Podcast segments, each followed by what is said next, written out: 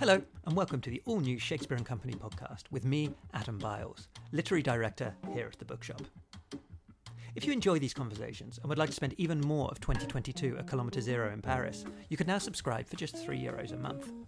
For that, you'll get regular bonus episodes, hand picked classic interviews from our archives, as well as early access to complete chapters from friends of Shakespeare and Company read Ulysses. You can now sign up directly in Apple Podcasts or, for users of all other podcast apps, through Patreon. Links to both are available in the show notes. All money raised through these subscriptions goes to supporting Friends of Shakespeare and Company, the bookshop's non-profit, created to fund our non-commercial activities, from the upstairs reading library to the Writers in Residence programme to our charitable collaborations and our free events. We're very grateful for your support.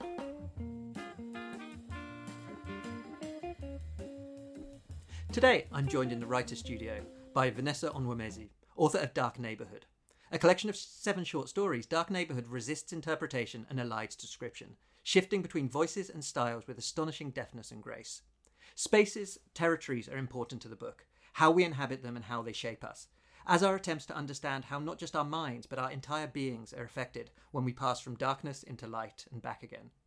In many ways, Dark Neighbourhood is a deeply political collection, although these politics are expressed not by hitching the stories to one ideology or another, but in Onwuemezi's approach to language, its vocabularies and its structures, and the various ways she deconstructs it. In short, Dark Neighbourhood is as compelling as it is confounding, and that's why I'm very grateful to get the chance to discuss it with the author today. Vanessa, welcome to Shakespeare and Company. Thank you. Um, where I'd like to start is with how a collection like this comes together.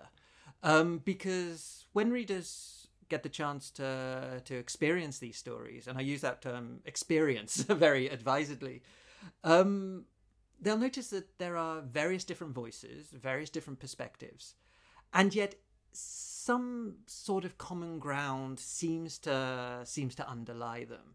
Uh, could you talk a little bit about was there a sort of a foundational story that gave rise to the others? Perhaps Dark Neighborhood, the the title story, or did they kind of come together in a slightly more dispersed way?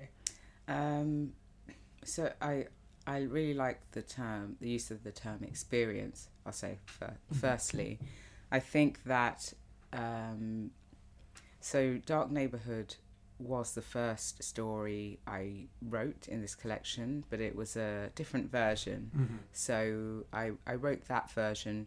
Um, the premise was the same. Mhm. It, it was just a very different story, and I'd always intended to rewrite it. And actually, it ended up being the last story I actually wrote or Mm. rewrote in the Okay. collection. But I do think that Dark Neighborhood uh, and the kind of sensibility of that story set the tone for the Mhm. rest of the stories. Um, I said in uh, actually in the interview I did yesterday that when um, I was deciding the order of the stories, um, I kind of thought to myself that Dark Neighborhood, uh, the story, kind of contained the others in some way. That makes a lot of sense. Yeah. Yeah, it the kind of like within it, like and kind of wi- within its ambiguity, Mhm. there is this kind of uh, potential for or everything else, Yeah.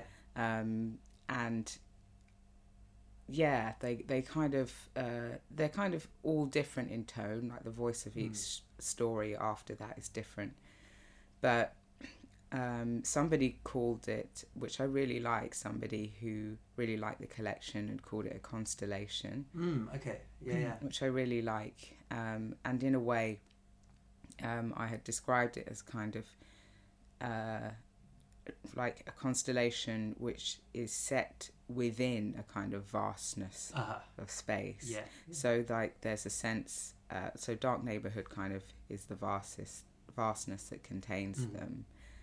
Um, but there's also the sense that there could be other stories Yes. out there. There, these stories are kind of the the light the lights that you see, but there are other things out there. Mm. Because I have a sense that there could be other stories. There could have been other stories Yeah. that came out of this collection. That's They're just not the ones that I happen to write. Yeah, yeah, yeah. No, it does make a lot of sense. Let's talk a little bit about Dark Neighborhood as a story because it is. It's a, obviously it's a title story of the collection. It's also the first story. It's also, I think, the longest, or certainly one of the longest stories in the collection, and it also, in some ways, stands apart from the others. I think in its tone and its conception in some way. So I was trying to think of a way to articulate what kind of story it is, um, and the sort of the shorthand I settled on for myself was a kind of corrupted fable, in as much as there's there's much that is fable like about it, uh, but also in certain ways and in certain references, it's quite grounded in our world. So there are references to countries or objects that that are very much part of our world. So would you, so that I don't give too much away or talk about in a way that sort of betrays too much of our re, to our to our listeners, would you be able to just introduce the story and set it up for for people who haven't read it? Yeah. So. I try. I don't want to make it sound too boring, but something about I always describe it as a queue, which that sounds mm. terrible, but that is sort of what it is. So where when we uh, the story opens, we're introduced to the central character. Mm. Who is waiting essentially? Like the term "waiting" mm. is um, repeated quite a lot. I think throughout the collection hmm. actually, um, and this story introduces that kind of terminology um, so they're waiting, they've been waiting for a long time, and then they're in a big line of people mm. in front of this gate, um, and they're waiting for that to open. Yeah. And I suppose this, from arising kind of out of that central character and out of the premise, everything else comes. So, what do you do when you have to wait in the same place for a long time mm. and you mm. want to keep your place mm. in a queue. Yeah. Kind of uh, like how do you survive? How do you um, how do you keep your place in line and what mm. kind of like animosities and hostilities and and friendships also build from that yeah, yeah so that is kind of what the um like a kind of overview um and the story opens on with this list of objects that our central character has mm. amassed yes and they have kind of uh, been a bit savvy because not everyone has this, but they're the one that's amassed all this stuff and is able to kind of then have a sense of control um, over, or have a, sen- a bit of power over other mm. people because they can determine the price yeah. that somebody has to pay to get something they want. Um, and they have a friend who is kind of an adjacent, I'd say also a central character. They're mainly two two or three central characters, and um, and this fre- this friendship allows them to kind of you know work together. Uh-huh. It gives them a bit more strength, mm. I suppose, in their situation. Yeah, and yeah, I mean that's it. Everything that happens arises out of that. Mm-hmm. I suppose that like they're what they're waiting for and why they're waiting at this gate is kind of the central ambiguity mm. because they're waiting for kind of abstract things. They've kind of been promised something yeah. by the gate. Yeah. And um, I suppose there, like, I feel a kind of connection to, there is a connection to something more concrete, mm. even though that concept is quite abstract, but I think you can all, we can all relate to the sense of waiting for something to happen. Yeah, yeah, yeah. And um, and this unknowing that uh, unknowing of whether it ever will. Uh-huh. You know, the, and I suppose that is the feeling out of which the story comes. Yeah. That's the more kind of abstract part of the story.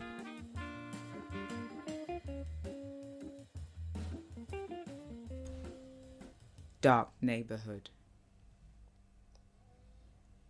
one bottle of water, 320 books, 100 packets of cigarettes, 50 lighters, three boxes of toothpicks, a baby bottle, five litres of whiskey, one of gin, 100 of vinegar, six kitchen knives, 90 tampons with applicators, 95 without, a small crate of ginger ale, a box of crispy fried onions, mismatched earrings, rings, bracelets, a love letter, two vials of insulin, five bags of glucose, earplugs, a month's supply of contraceptive pills, a letter of recommendation, eight bank statements, a lemon zester, thirty hairpins, ten syringes, a half pint of blood. Now Gigi's got a gun and she, ah, uh, adds it to the pile, rolls onto her backside and smokes. Later, I'll tell you about how she dies, but for now, she's smoking, draws long into her lungs and enjoys it, like women in advertisements enjoyed chocolate, savoured, loved, delected, sensuated. Enough of that, full stop. She adds it to the pile, and an ellipsis as I drift again.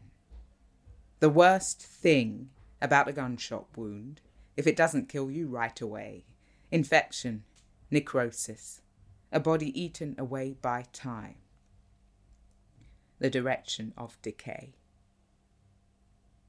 My fingers smell metallic. Touch a touch of the barrel. It's hot, as we've been blessed this summer with plenty of it from on high. All is lit with a blaze of shine yellow. So lucky. And I, for one, can't get enough. Can't get enough of this.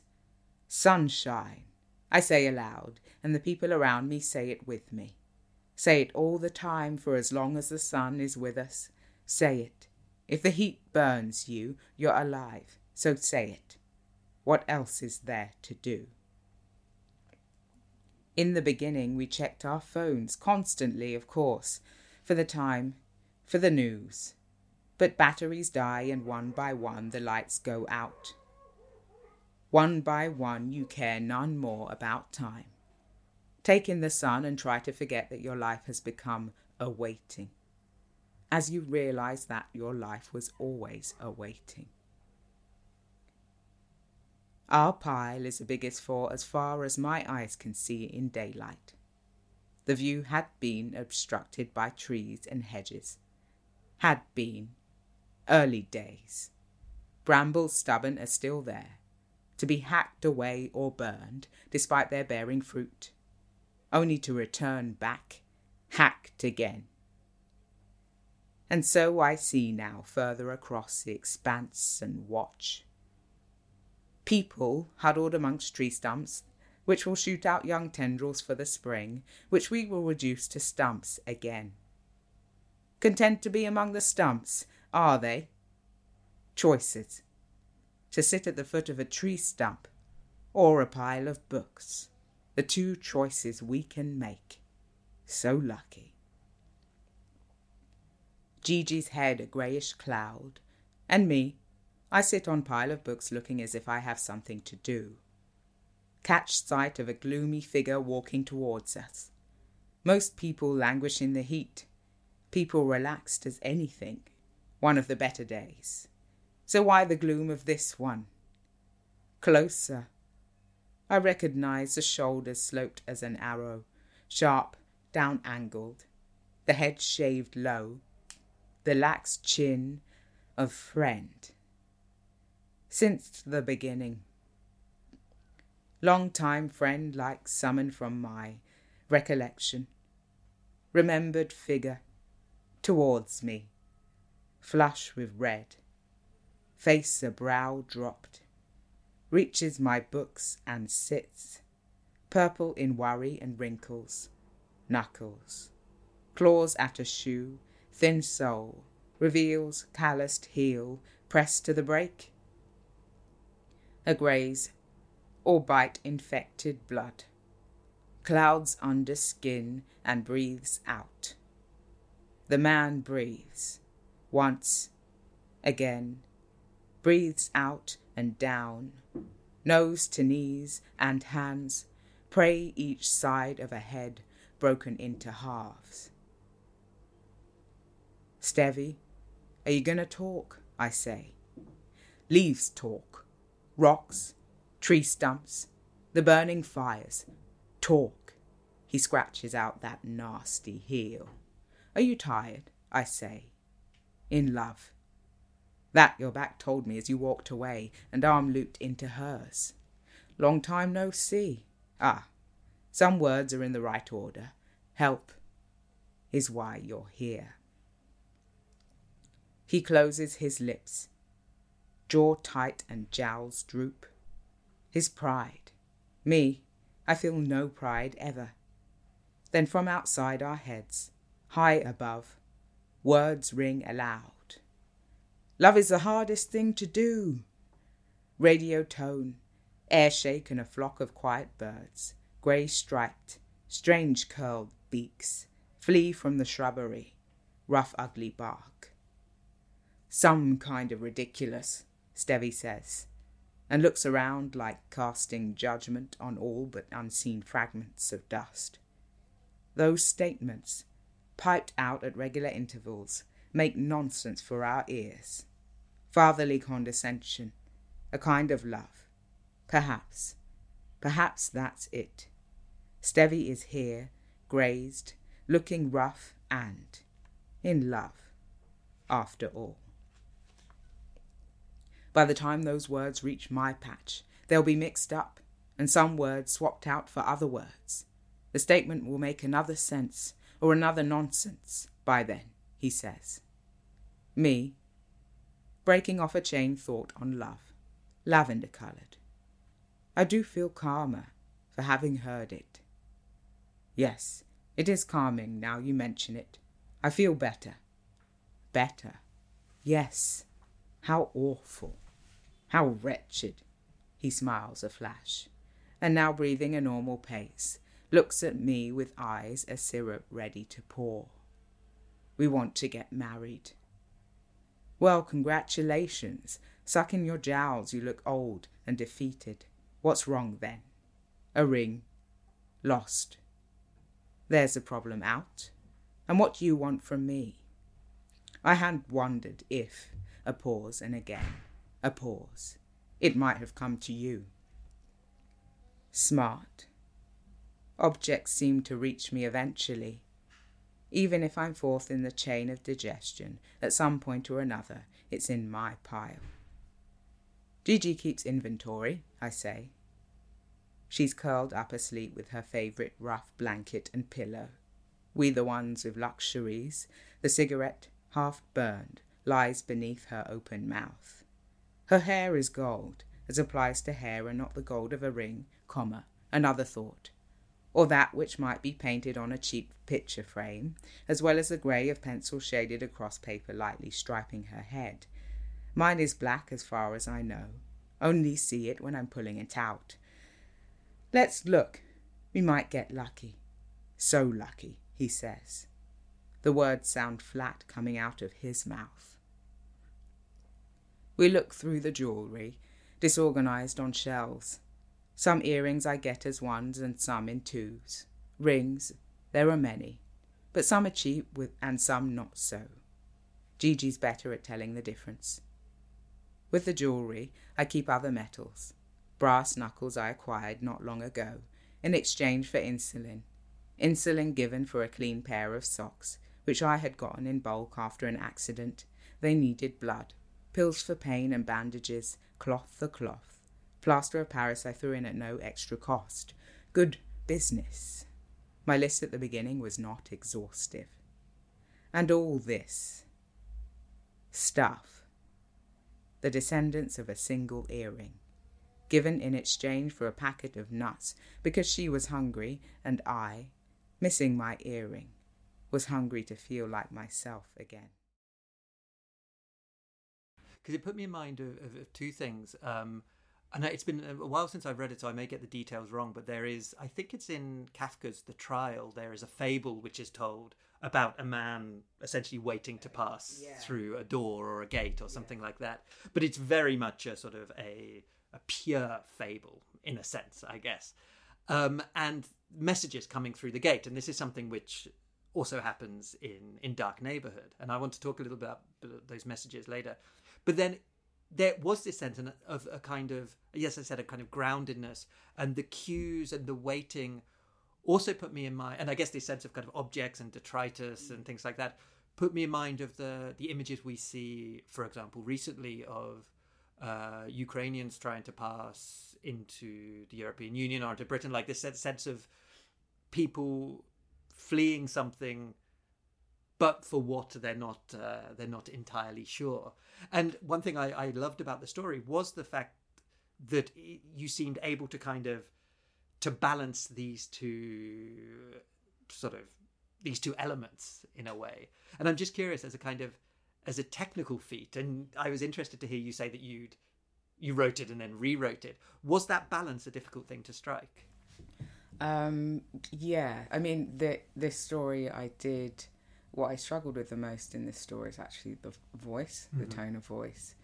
Um, I think in in terms of the balance, like the balancing of the kind of whole mood and rhythm of mm-hmm. the story, and as you say, the kind of sense of the sense of the story, I mm-hmm. suppose. That wasn't too hard. I think with that, you, I kind of have to have a bit of faith, mm-hmm. I suppose. I think I always have the sense that the whole story is there mm. somewhere. You know, it's yeah. it's not that I'm inventing it; it's there, and I'm just writing it mm, essentially. Okay. So within that comes a, it, maybe it's a. I think it's something that a lot of writers feel, but with with that, a lot of the responsibility, I suppose, for constructing it mm-hmm. is kind of removed. So yes. maybe it's a kind of handy trick. Yeah. So yeah. I just take it one word at a time, one uh-huh. sentence at a time, and then I go back and layer over. So it becomes a bit more complex mm-hmm. in layers rather than my um, writing it all out um, from start to finish yeah. as yeah. you read it on the page. So technically, that wasn't uh, too difficult I think it just uh, I kind of just trust it to become what it becomes. Yeah, basically. Yeah, yeah. So everything you read in in it is really not necessarily what I intended to mm. be in it, but I'm very happy that it's ended up that way. It, and the main thing for me, I think, is um, I think just the staging was because the premise is relatively simple. Mm-hmm. Um, again, technically, it's like in terms of uh, creating an environment, it's not that hard. I think it is quite difficult to. Um, it's really difficult to write a, a, story where nobody moves. Really, right. like yeah, it's, yeah. It's actually quite hard to when nobody really goes anywhere. Uh-huh. Yeah, it's quite hard to keep that going. But I think because I had the first version of it. Mm-hmm. Um, I had kind of dipped my toe in the water yeah, very long yeah. ago, and by the time I got to writing it again, I don't know, it had a bit more practice. Mm-hmm. I was a bit more confident, and I just, um, I think, very quickly had in mind these kind of touch points over what would happen. Yeah, yeah. I didn't know that it would be as long as it is. Mm-hmm. So there's also that, and I think because it is quite um, reality bending. Mm-hmm. So it not everything it, you're not kind of completely married to the realism of it. Yeah, so there's yeah. a lot of kind of twisting in and out of people's mm. uh, consciousness. Yeah, yeah, yeah. Um, which means that you, I guess that's how I handled the kind of problem uh, of of space in the story. That's fascinating. There's lots in what you just said that I'd like to unpick. I want to come back to this thing about sort of your writing process is kind of one word at a time. Yeah. Am I right in thinking that you came to writing through poetry before prose? Um, no, I definitely the first things I wrote were prose. Oh, okay. Um, but poetry is really important to me. Mm-hmm. I read a lot of it. I do write poetry mm-hmm. as well. Um, and I think when I was first, I did a creative writing MA, uh-huh. and when I fir- I did a poetry module, and for that period we only read poetry and only wrote poetry, yeah, yeah. and I think that was really kind of pivotal in terms mm. of my writing style, yeah, yeah, yeah, or at least my sense of words. Mm. I think, kind of sense of precision. Mm-hmm. Um, with words and their placement, which I yes. think poetry is a real, really good kind of um, is a really good lesson in understanding words, basically yeah, in yeah, their kind of singularity, mm. I suppose.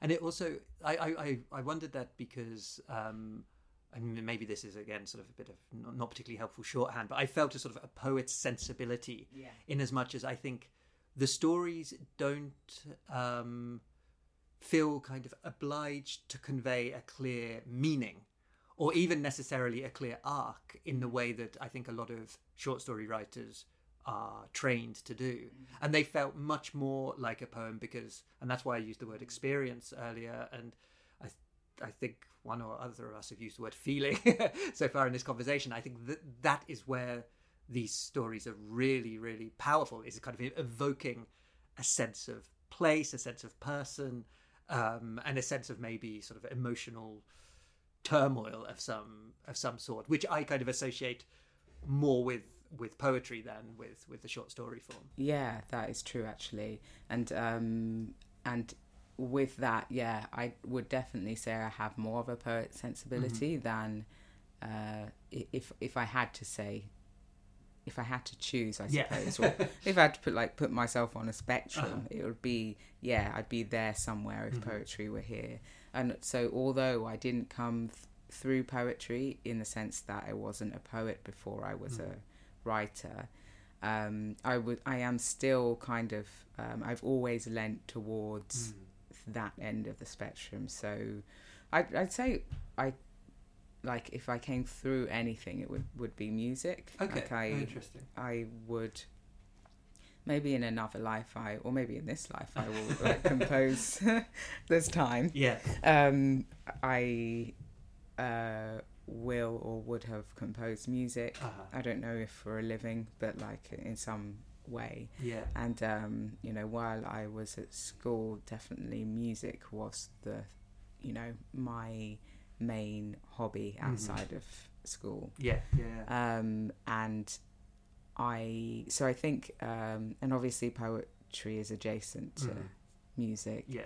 and around that also like art especially painting Mhm. um and i think you absorb a, a work of art or a painting or whatever in a similar way t- that you absorb a poem where Mm. it's an experience Yes. Um, and it's true i in when i found a way into hmm. poetry because for i think a while i, I didn't really it's poetry and also artwork actually hmm. it's always something i wanted to get but never really felt Yeah. like i did get it really I have exactly the same thing, and I've talked about this on this podcast before uh, with both poetry and visual arts. That I always felt I lacked a training yeah that was necessary to, in some way, engage with them. yeah exactly i was always and i it's not that i, ne- I didn't feel pushed out of Mm. that world it was more just i didn't really understand what it was all about i Mm. suppose and then and- but i think ev- actually uh, it's not a training well, i Mm. realize it's not a training it's just especially with poetry there's so much of it and Mm. it's just not all going to be for you Yeah, yeah, but uh, I did kind of stumble upon uh, some poetry by Allen Ginsberg. Oh, Like, yeah. I can't remember now. It must have been not long ago. I was maybe like 26, Mhm. 25, 26. And then suddenly that was my kind of door in. I Yeah, suddenly yeah. I read those poems and there was something there that I really understood. Mhm. I don't I couldn't tell you what it was yeah, and I think following that, I'd always wanted to import that sense Mhm. into uh, what I was writing in prose. yeah, yeah. So I think you're definitely right when you say sensibility Mm. because, um, yeah, they they just a, a lot of poems, as you say, don't have a clear meaning, but Mhm. they tran they communicate something that is. I find in many ways much more powerful than something which is kind very neatly concluded. Yeah, I suppose with because with neat conclusions, there's all you can always pick holes in them. You can always sort of find find the fault if something gets closed off too too perfectly. Yeah, absolutely. And also, I think with a new, neat conclusion, if you feel like you've got it, you you can just close the door and walk Mm. away. Yeah, yeah, yeah. Which I think um, I found when I've had like the most powerful experiences reading something or looking at an artwork or something like that. It's the the unknowing Yes. that is the I find has created um, like a kind of potential Mm-hmm. in it, like kind of leaves. There's a door in you that's left open, Yes. where it might be Yeah. closed by these kind of poems or uh, short stories or works of art or whatever. Mhm. And and I've always found that a real gift. Yeah. Like it's a real gift to be kind of opened up like that. Ah. And um, and usually when you uh, re- so when you read or you look with your mind Mhm. and you think you've got something, you shut that door Yeah, and yeah. then and that's it. You're not affected at all. Mhm. Even though I think it initially feels more satisfying to feel like you've got something. Sure. Yeah. yeah. So it's very attractive, and Uh-huh. not and obviously there's no problem with reading for entertainment or Mm. reading things that are very polemical, intellectual. Uh-huh. Like they all belong as part of the kind of literary world. But you, yeah, f- f- for me in my writing and Mm. what I wanted to do, I wanted that kind of thing. I Yeah. wanted that experience and to create that. Yeah, and and that brings us on to I, I'd like to talk about I guess the sort of the politics of the stories because I, as I said in the introduction, for me it struck me as a a very political collection, but not in a polemical sense necessarily, not in a in a, an ideological sense, but in I suppose in two ways, in a sort of a sense of um, I guess speaking very, very broadly, a sense of sort of social class and social position. So there are sort of there are reflections in um, stories like Cuba, for example, about the kind of that sort of bring up the subject of kind of the alienation of work, I suppose.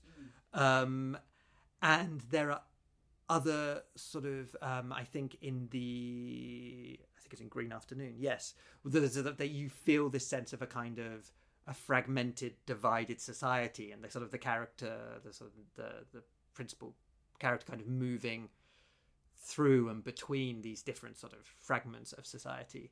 Um, and so I'd, I'd be interested in in your reflection on that, but also on lang- the way you work with language as a potentially sort of political thing. And as I mentioned to you before we started recording, I've been working a lot with Ulysses at the moment. Mm, and one thing that really interested me in some analysis I read of that and Joyce's kind of deconstruction of the English language was that the people he's writing about, English would have only been their language for one or sometimes two generations. And it was kind of an imposed colonial language where previously the parents would have been speaking Irish. And I'm, I'm interested if this, your sort of deconstruction of, of language and grammar is in some way a kind of a sort of a political act uh, in relation to the sort of let's say the literary sort of hegemony that we that, that, that we often see. Um, I I wouldn't say that it's a deliberate political act. Um, I think my primary interest and my primary focus is always just finding a means of expression. Mhm. Really, like the the breaking down of language for me um, has come through uh, trying to express something with more clarity Mm. than um, more clarity than I suppose.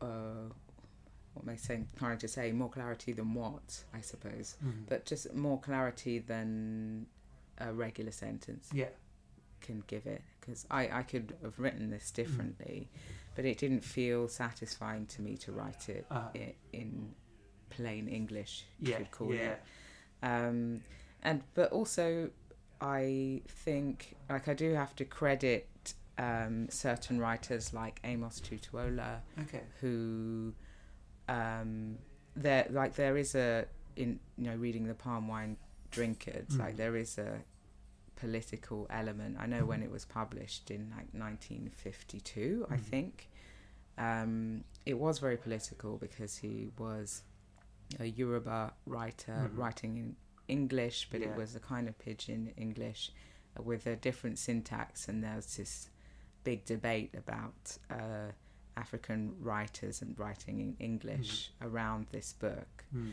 Um, so I, I think the politics of it is kind of uh, appropriated almost by this book or in, imported Mm. in a way. It's not something that I um, haven't considered at all. Uh-huh. um, and I I suppose in a roundabout way, uh, like the way I have come to literature, uh, it, I don't. I mean, I don't know if I want to call myself an outsider, but in many ways, it does feel like that. Just Mhm. because perhaps I I didn't study literature, Mhm. I guess, Sure, and in yeah. in many senses, you can feel like a bit of an outsider in in that way Mhm.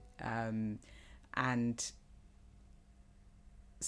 it but it's kind of freed me up to maybe use english in a way um, without any of the kind of um, rigidity or without any of the weight of the status quo i suppose Mm-hmm. Yeah, just yeah, yeah. because i didn't know it Mhm. um, and I have had my own doubts. Like I have kind of questioned my use of punctuation, and it sometimes you actually you forget. Like I could be saying, "Oh no, it's not political," but I.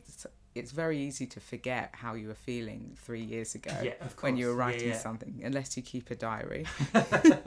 so, um, and I do remember I had my own kind of um,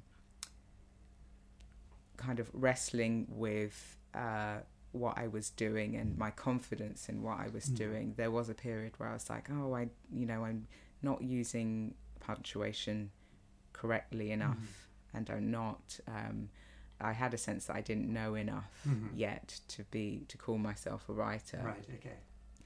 Um, but then at, at a certain point, I actually after reading Tutuola and reading an essay, uh, I can't remember the essay, name of the essay now, which is annoying, but um, it was addressing this issue of punctuation and um, this debate that was going on around that book. Yeah. And actually, the kind of essay really, obviously, it was uh, really justifying Tutuola's use of language. And actually, it did help me kind of muster um, more confidence in Mm. what I was doing. Yeah.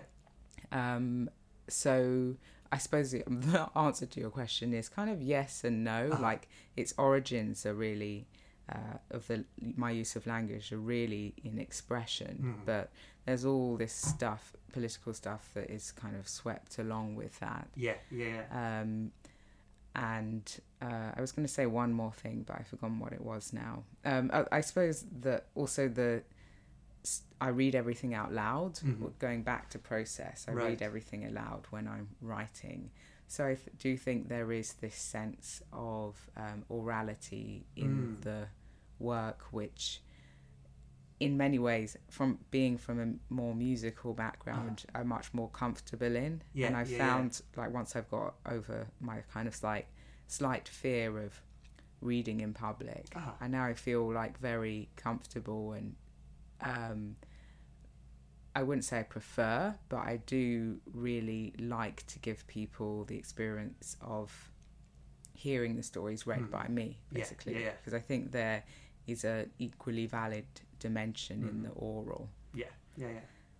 Um, I'd like to talk a little bit about your characters because one of the things I think is kind of quite disconcerting as a reader is, for the most part, the complete lack of backstory we're given. We're sort of we're dropped into situations with the characters, and I think you know a lot of let's say more conventional short story writers might sort of yeah take a moment, a few paragraphs in to kind of to to set the scene or kind of tell us who we're with, and I can't think of any specific examples in the collection where you you do that. And in addition, you sometimes don't name your characters. Um, I don't think any of them have names. Yeah. and so I, I'm really curious about that as a sort of um, as an artistic choice, and also from a sort of writing perspective. Are the kind of backstories, and lives of the the characters fleshed out for you, or do they, in some sense, remain equally mysterious to you as they as they do to the readers? Um, yeah, they are mysterious Ah. to me. Uh, I basically I meet the character at the same point the reader does, Right. which is in the story. I do think that the story, um, the the character is still central to Mhm. the story, but I suppose like going back to what we were saying about experience and um, you know c- comparisons between poetry and painting and all that. Uh, the character is central, and then everything in that character's environment relates back to the character. Yeah. So everything you might want to know about the character is there, but it's Mhm. just not com- necessarily communicated as backstory. Yeah. Yeah. Yeah. I think. Um, everything, uh, yeah, like uh, most, not all of the stories, but most of them are in the first person. Mm. So you can um, kind of decode or not decode, but you can read the reality that this of this re- character's consciousness, I guess, and within that contained is contained everything that character has been through. Mhm. So, I suppose my reporting backstory, I. uh, It's just a different way of doing it, I suppose. yeah, like, yeah, yeah. I, it's not like I'm against that, and I think uh, the short story form allows you to kind of get away with Mhm. with that Yeah. um, but I think that um, my reporting the backstory to you may not be for the kind of for the sensibility of these stories may not be as effective as just showing you how how this character is conscious of the Mhm. world around them Yeah. um, and within that is just contained everything that they've ever been through Ah. as it is for all of us Yeah. like Yeah. Yeah. um, so, for example, with a story like Green Afternoon, the actions of that character kind of tell you a lot. And I, I know that they're not grounded in a kind of the realism that we live in, Mhm. but also the things. Not every person would launch their own investigation, Uh-huh. a murder investigation after, but like it's kind of a evidence of the response to the trauma of the event Yes. and also I think that character's guilt. And there are, I think, there are bits of backstory kind of dropped in. Ah. Like we learn a little bit that the Sure. character had a brother and their mother and how they, the circumstances of their upbringing. But then I, I think I only give maybe what the story needs, and Mhm. then everything else is yeah. kind of just left out. Which is. I- ideal for a short story. Yeah. really. yeah. Oh, I, I'd like to slightly take issue with that idea of like kind of the the realist world we live in because I think actually one thing that the stories in Dark Neighborhood do very well is the to convey some a, a sense of sort of experience and existence which is closer to what how how how we or at least how I experience and live life than is portrayed in what you might call a realist novel, which is often a very sort of smoothed down, very kind of constructed, uh, very I guess kind of objectivized uh, view of reality. And I think this kind of fluid, um, sort of experiential uh, contact with with the world is much closer to the to to the To reality. of human consciousness. Yeah. yeah i i completely agree and i suppose when i said the world we live in i get i, I guess you would know what i mean in the sense of Very much. our agreed the, Yes, uh, the yeah. reality that we've all agreed it- Yeah. like at the moment you and i in this room are agree we Uh-huh. kind of agree okay there's a table here and there you Yeah. know and we're doing this To borrow an expression from, I think, uh, internet conspiracy theorists, the consensus reality. Yeah. Yes. I like that. I'm going to take that one. You'll hear me saying that all the time now. Um, but yeah, and and then there is. It's true. I think, um, if anything, what is political, uh, like what is the real politics of this book, is this question. Mm. Not even. It's not even a questioning. It's a a real statement that Yeah. reality, the consensus reality, is often what we talk about when we use the word, but um, it's a real like representative of a kind of paradigm shift Mm. I had in my life Mm, okay. where I kind of started to understand that um, there's something else to reality that is kind of re- rela- is related to consciousness Mhm. that it's true like when i was writing these and i think again the language comes in here as well in that the this kind of breaking down of the language kind of mirrored the breakdown of reality Mhm. that I had and lots of people have. And then, in order to kind of better express uh, a truer sense of reality or a sense of reality that I find to be Ah. truer than um, if I'd been writing something that was supposed to mirror or reflect this consensus for reality Yeah, that we all yeah. have, which in literature is usually called realism. Yes. Um, but uh, I think which is why I'm attracted to poetry Mhm. because it's even if it's um, very kind of realism like because of the way it's constructed, you you can't call it realism in the Mhm. same way a lot of prose is uh, called realism. Yeah. So I do think more often than not it hits upon again this kind of more vivid, Mhm. more true Mhm. reality you could call it. Yeah. Yeah. yeah, that sometimes we sense, some people sense more than others, Mhm. But which is there, but which can't actually can't ironically can't be put into words, Yeah, but yeah, yeah. it can be evoked, which is why um, again we talk about experience Mhm. because you can't tell somebody what you you can't tell body tell somebody uh, this experience in a way that they will they will experience it. You Yeah, can only yeah, kind of yeah. like indirectly kind of um, shape it Mhm. out of words Yeah, and hope yeah. that uh, that part of uh, somebody else recognizes it. yeah, in a way. Yeah, yeah. Which brings me on to um, something again I referenced in the introduction, which seems to be a sort of a, a recurrent theme, I guess, in the in the book, and of course the word exists in in the title. Is this idea of darkness and light, and one of the things that kept coming back to me while reading these stories was almost the sense that, in a sort of slightly contradictory way, your characters seem to see clearer in the dark than they do in the light. Like there is a moment like whenever light is brought in like into a situation, whether sort of uh, actual sort of sunlight, for example, or the kind of the illumination of of knowledge or something like that, it seems in some way to to to make it difficult, more difficult to to see or to understand or to apprehend things. And once you get into sort of to the darkness, whether that be the darkness of night or the darkness of the deep sea, there seems to come uh, a clarity with that. Yeah, that's so interesting. I hadn't. Nobody's ever said that before.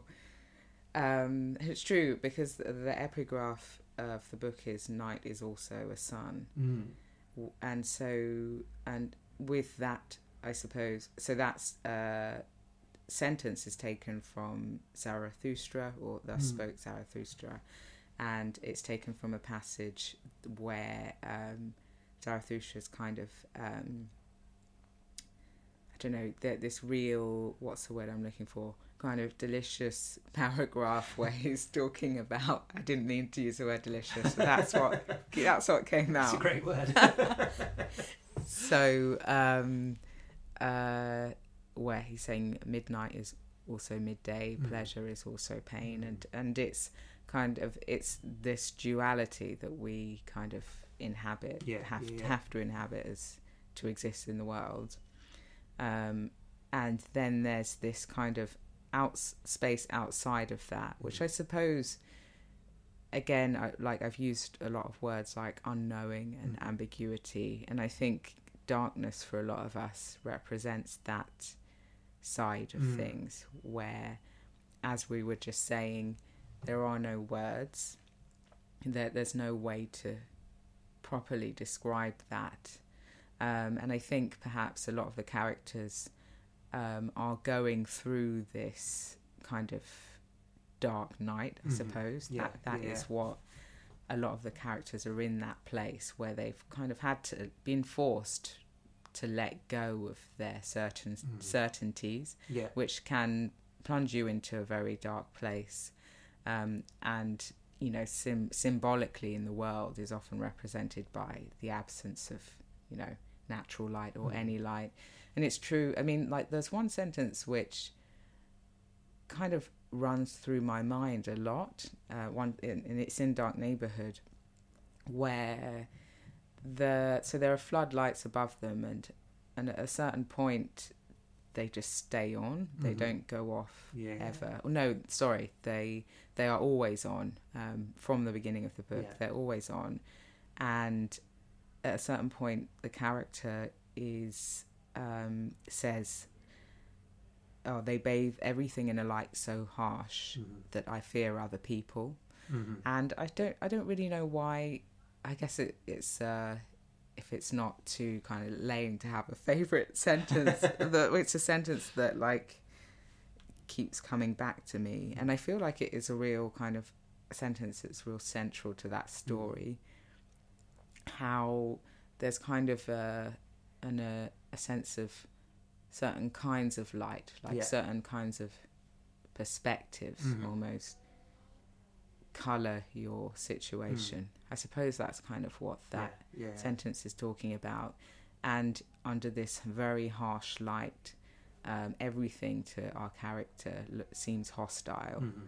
And I suppose it, it kind of um, to sorry to for I can't think of a better word, but illuminates Mm. our this sense of that we have again of our own consciousness kind of coloring yeah, yeah, yeah. our experience yeah. um, and and I guess that's why people, uh, the characters, in many ways see better in the dark because it has its kind of own illumination, Mhm. which is uh, another kind of guidance, yeah, yeah, yeah. and um, and they're at that point where they're kind of forced into that darkness and uh, to either trust that guidance or to kind of go back or go mad, I Yeah, suppose. yeah. So yeah, Which feels three like a perf- options. a perfect point uh, on which to leave it with our listeners to go back or to go mad. yeah, there we go. Um, of course, Dark Neighborhood is available from Shakespeare and Company. It's uh, from our bricks and mortar store, from our website. Uh, it's also available from your local independent bookstore, wherever that may be, and soon in the Czech Republic. I, uh, yes, yeah. I believe, which is very exciting. Um, all that remains for me to say is, Vanessa, thank you so much for joining us Oh, today. it's been a pleasure.